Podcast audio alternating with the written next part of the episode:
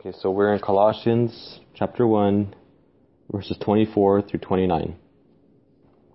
Now I rejoice in my sufferings for your sake, and in my flesh I am filling up what is lacking in Christ's afflictions, for the sake of his body, that is the church, of which I became a minister according to the stewardship from God that was given to me for you, to make the word of God fully known, the mystery hidden for ages and generations, but now revealed to his saints. To them God chose to make known how great among the Gentiles are the riches of, of the glory of this mystery, which is Christ in you, the hope of glory. Him we proclaim, warning everyone and teaching everyone with all wisdom, that we may present everyone mature in Christ. For this I toil, struggling with all his energy, that he powerfully works within me. Okay, so let's pray. Heavenly Father, thank you so much for this time in your word, for our fellowship. I ask that you open our eyes and our ears and our hearts, uh, that we may receive your word humbly, and uh, please challenge us and convict us of, of your truth, and um, help us apply what we learned today throughout our lives. In Jesus' name we pray. Amen. So the first point that pops out immediately is the suffering of Paul. Paul says that he rejoices in the suffering for, for, the, for the sake of the church. So my question is, how was Paul suffering, and how do we suffer? Uh, Paul's suffering is very similar to what we see today in the Middle East or where Christianity is prohibited, because at the time Christians were persecuted, and they're persecuted uh, harshly up until the second century. So, uh, but what, what, we do know is that Paul was imprisoned. He was thrown in prison. He was homeless. Um, he suffered a lot of uh, physical, what's the word? Yeah, physical elements. And um, element? Elements? I said it right the first time. Right. I you can see this. I'm gonna cut this part off. So yeah, he was he suffered a lot physically. Um, although we don't suffer here in America like he did, we still do suffer. So we can't we can't just immediately think, oh well, since we don't suffer, um, this doesn't apply to us. Because in many cases we do suffer. Uh, there's businesses today that have been shut down because um, someone holds to Christian beliefs and Christian values. Uh, it wasn't that long ago when when the lady in uh, I believe it was North Carolina, where she was thrown in prison for not giving uh, for not marrying two homosexuals. And uh, th- there was a way to just impeach her and have her go through that process, but instead they just threw her in prison. Uh, so we're not we're not that far away from this kind of experience that Paul's that Paul's having in his time, that Paul was having in his time. Uh, but how do we suffer?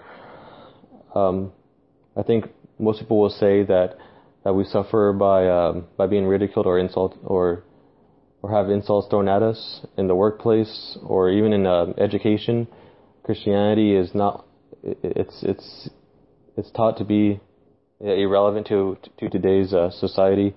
Uh, Christians are made fun of in the media.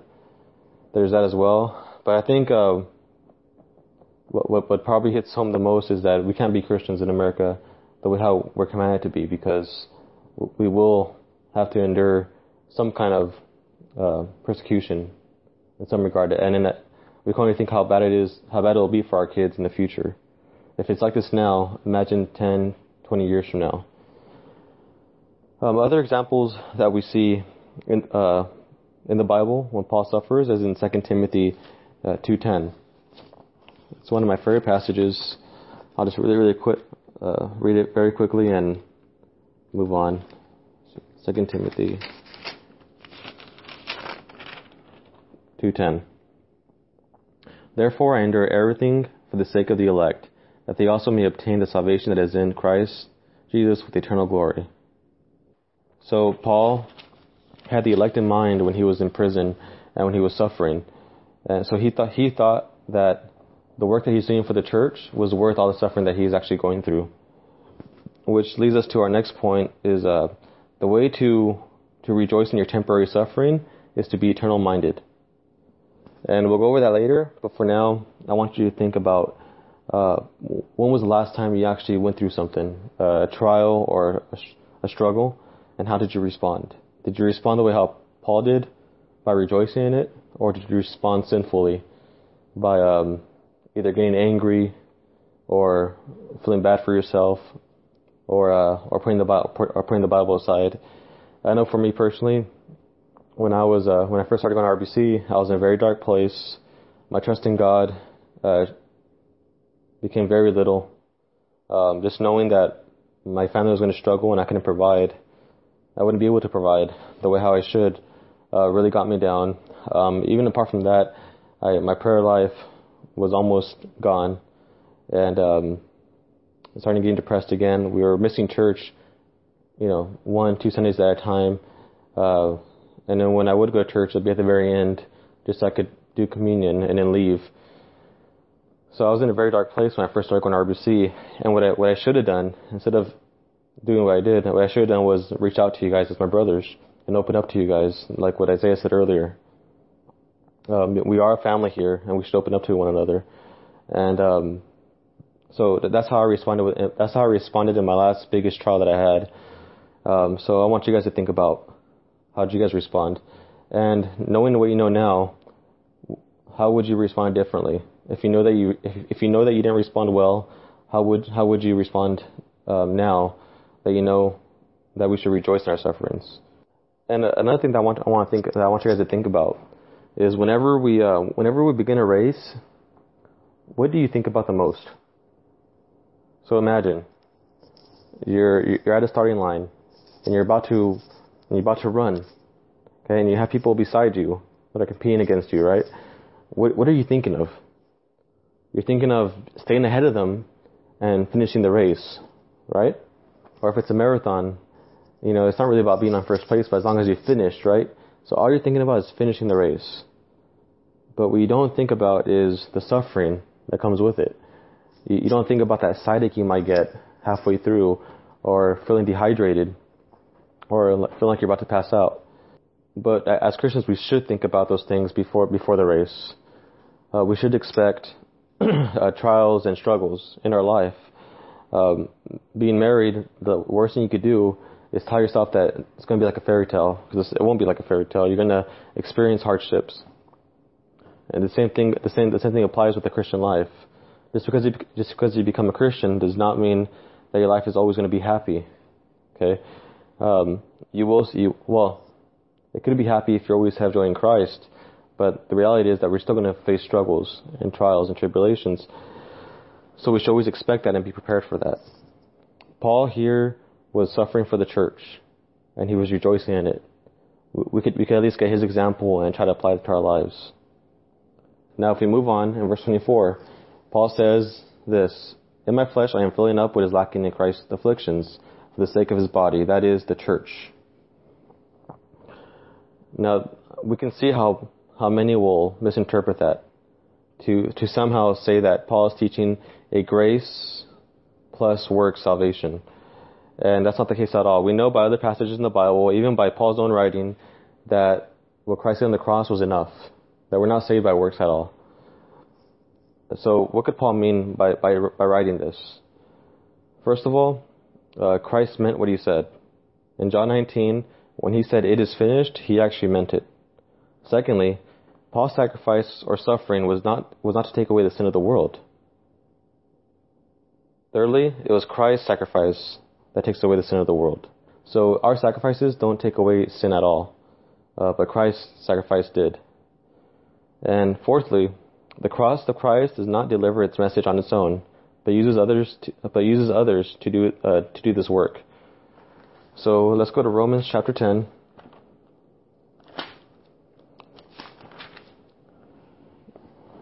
Starting in verse 14. Romans 10:14. How then will they call on him who they have not, not believed? How are they to believe in him of whom they have never heard? And how are they to hear without someone preaching? And how are they to preach unless they are sent? As it is written, How beautiful are the feet of those who preach the good news. But they have not all obeyed the gospel. For Isaiah says, Lord, who has believed what he has heard from us? So faith comes from hearing, and hearing through the word of Christ. What Paul is, what basically saying is that he's suffering to carry on the work which God has ordained him to do in spreading the gospel of Christ. Christ's mission was to die for every single individual the Father elected him. in every single de- generation that has lived on this earth. Paul's mission, Paul's mission, which is our mission as well, is to preach the message of the cross to every single man, woman, and child in, in our generation. Christ fulfilled his mission. Can we fulfill ours? So if you, so if you think about it, it's our work that's truly lacking. But Christ's work was complete and fulfilled. He actually accomplished what he came to do. What Paul is basically saying here is that he's rejoicing in the suffering and spreading the gospel and edifying the church. And that's how, and that's how we ought to be too. Also, Paul speaks about this mystery. What is the mystery that Paul is speaking of? Uh, John Calvin writes that the, that the mystery is threefold. It's first about how God previously governed his church in the Old Testament with, quote, under dark coverings both of words and of ceremonies, end quote, to suddenly govern the church, quote, in full brightness by means of the doctrine of the gospel, end quote. Secondly, it's about Christ being fully revealed as opposed to only having shadows or images of truth. And lastly, which I think is what Paul means the most in this passage at least, is, is that it reveals that the whole world, which had been up to this time estranged from God, is called to the hope of salvation, and the same inheritance of eternal life is offered to all. So before, it seemed like salvation was only for Israel, but um, but now suddenly it's for for Gentiles as well. We no longer have to be part of the nation of Israel to be saved or to be children of God. Uh, thankfully, what Christ on the cross was offered up for every single individual or for every single uh, nation, tribe, and tongue uh, around the world. Um, so, but to summarize, to summarize the mystery and what it what it means, uh, we can go to Ephesians chapter chapter three, verse six, and Paul clearly uh, defines the mystery here. He writes, "This mystery is that the Gentiles are fellow heirs, members of the same body, and partakers of the promise in Christ Jesus through the gospel." So one more time, the mystery is that the Gentiles are fellow heirs, members of the same body, and partakers of the promise in Christ Jesus through the gospel. If you read uh, Ephesians chapter 2 verse 10 all the way to the half of uh, Ephesians 3, uh, you see covenant theology there, and you see how how God has united two people, the uh, Israelites and the Gentiles, to be one body, to be one man in Christ Jesus. And that's what the mystery is. The mystery is that now Gentiles are fellow heirs. So that was the first portion of what we read. Now let's let's read uh, verse 27 through 29 in Colossians chapter 1. To them God chose to make known how great among the Gentiles are the riches of the glory of this mystery, which Christ is in you, the hope of glory. Him we proclaim, warning everyone and teaching everyone with all wisdom, that we may present everyone mature in Christ. For this I toil, struggling with all his energy, that he powerfully works within me. So before we, we talk about endurance, that's our last uh, point for this for this study. Um, I want to talk about one thing that he mentions. So let me ask by saying, where does your hope lie? Who and what do you have your hope in? Now the obvious answer is going to be Christ, but I think we skip over these little phrases that Paul likes to that Paul likes to include in his writings. You know, everything that Paul writes could be summarized in about two sentences but he expands it to a whole chapter or paragraph. Like this little phrase right here, when he says, uh, Christ in you, the hope of glory. What he's saying is that the only way that we can go into glory is through Christ. Christ being our hope of glory is uh, it means that it's only through Christ, it's only through Him that we will that we'll ever see glory. So there's no works involved at all. There's, there's nothing that we can do in uh, in ourselves to achieve glory. Christ is our only hope. He's our only hope of glory. With that being said, how do we endure with that in mind? So I, I just went ahead and, and I was knocking down works, but yet Paul talks about enduring and struggling and uh, and how he toils. So how do we endure? I believe Paul lays out at least three different things in this in this portion of scripture, and uh, and and these things could probably could hopefully help us endure whenever we struggle any kind of suffering or trial. First, we must focus on the finish. And I get that from verse 28 when Paul says, Him we proclaim, warning everyone and teaching everyone with all wisdom, that we may present everyone mature in Christ. Now, that word mature, I believe, is better translated as perfect. In the Greek, in the Greek, it's actually perfect. And uh, most of the commentators I've read actually that Paul that what Paul's saying here is that he's he wants everyone to be presented perfectly in Christ in glory. Uh, just the context points us in that direction. So what Paul is saying is that he wants us to warn everyone, teach everyone, so that eventually they could be presented before, uh, in Christ perfectly in glory. So whenever whenever you're discipling someone and they're having a hard time understanding, or or whenever whenever you're trying to love someone, whether it be your wife, husband, or parents, and you're trying your and trying your best just to do whatever you can to uh, to point them to Christ, it's going to be hard at, at first, and you might struggle a lot. But then you're thinking about the end result. You're thinking about them being before God perfect because of Christ. And that's what Paul had in mind. So he was focused on the finish, and that was helping him endure through it all. Secondly, is to be eternally minded. Earlier I talked about how we'll touch up on this a little bit more. So let's go to Romans chapter 8, uh, verse 18. It says this. Again, it's Romans chapter 8, 18. For I consider that the sufferings of this present time are not worth comparing with the glory that is to be revealed to us. And it's one of it's one of those verses that people always go to when they're whenever they're struggling. It does help us to keep our mind off the earthly things and and, and helps and helps us think about the eternal things. It reminds us that this is not our home, that our home is in heaven. So these sufferings that we go through now aren't even uh, worth comparing, Paul says. Uh, the one example that I could think about, as far as as far as being eternally minded, and um, at least here on earth, and and, and uh, I guess an example, an analogy that we could use right now is when uh when for example when Liz, my wife, got got pregnant, and she and she was she had to carry around a baby for nine months, and there was many times where she was uncomfortable, and she was in pain, and then going through labor. But once we once we saw our son Eli, it's like none of that mattered anymore. All that pain and all, all that discomfort she experienced didn't really matter because we we had our baby boy in our hands. So in that kind of way, you could be eternally minded when you're going through the sufferings here on this earth in this present time, and and you're hurting. If you could just think about eternity, um, you'll suddenly realize that these sufferings aren't even worth comparing to eternity. Hopefully that makes sense. Uh, there's a lot of good writings on being eternally minded by the Puritans. I think I think their perspective of of, of endurance and suffering really helped me personally. Uh, there's Jonathan Edwards, that was really good.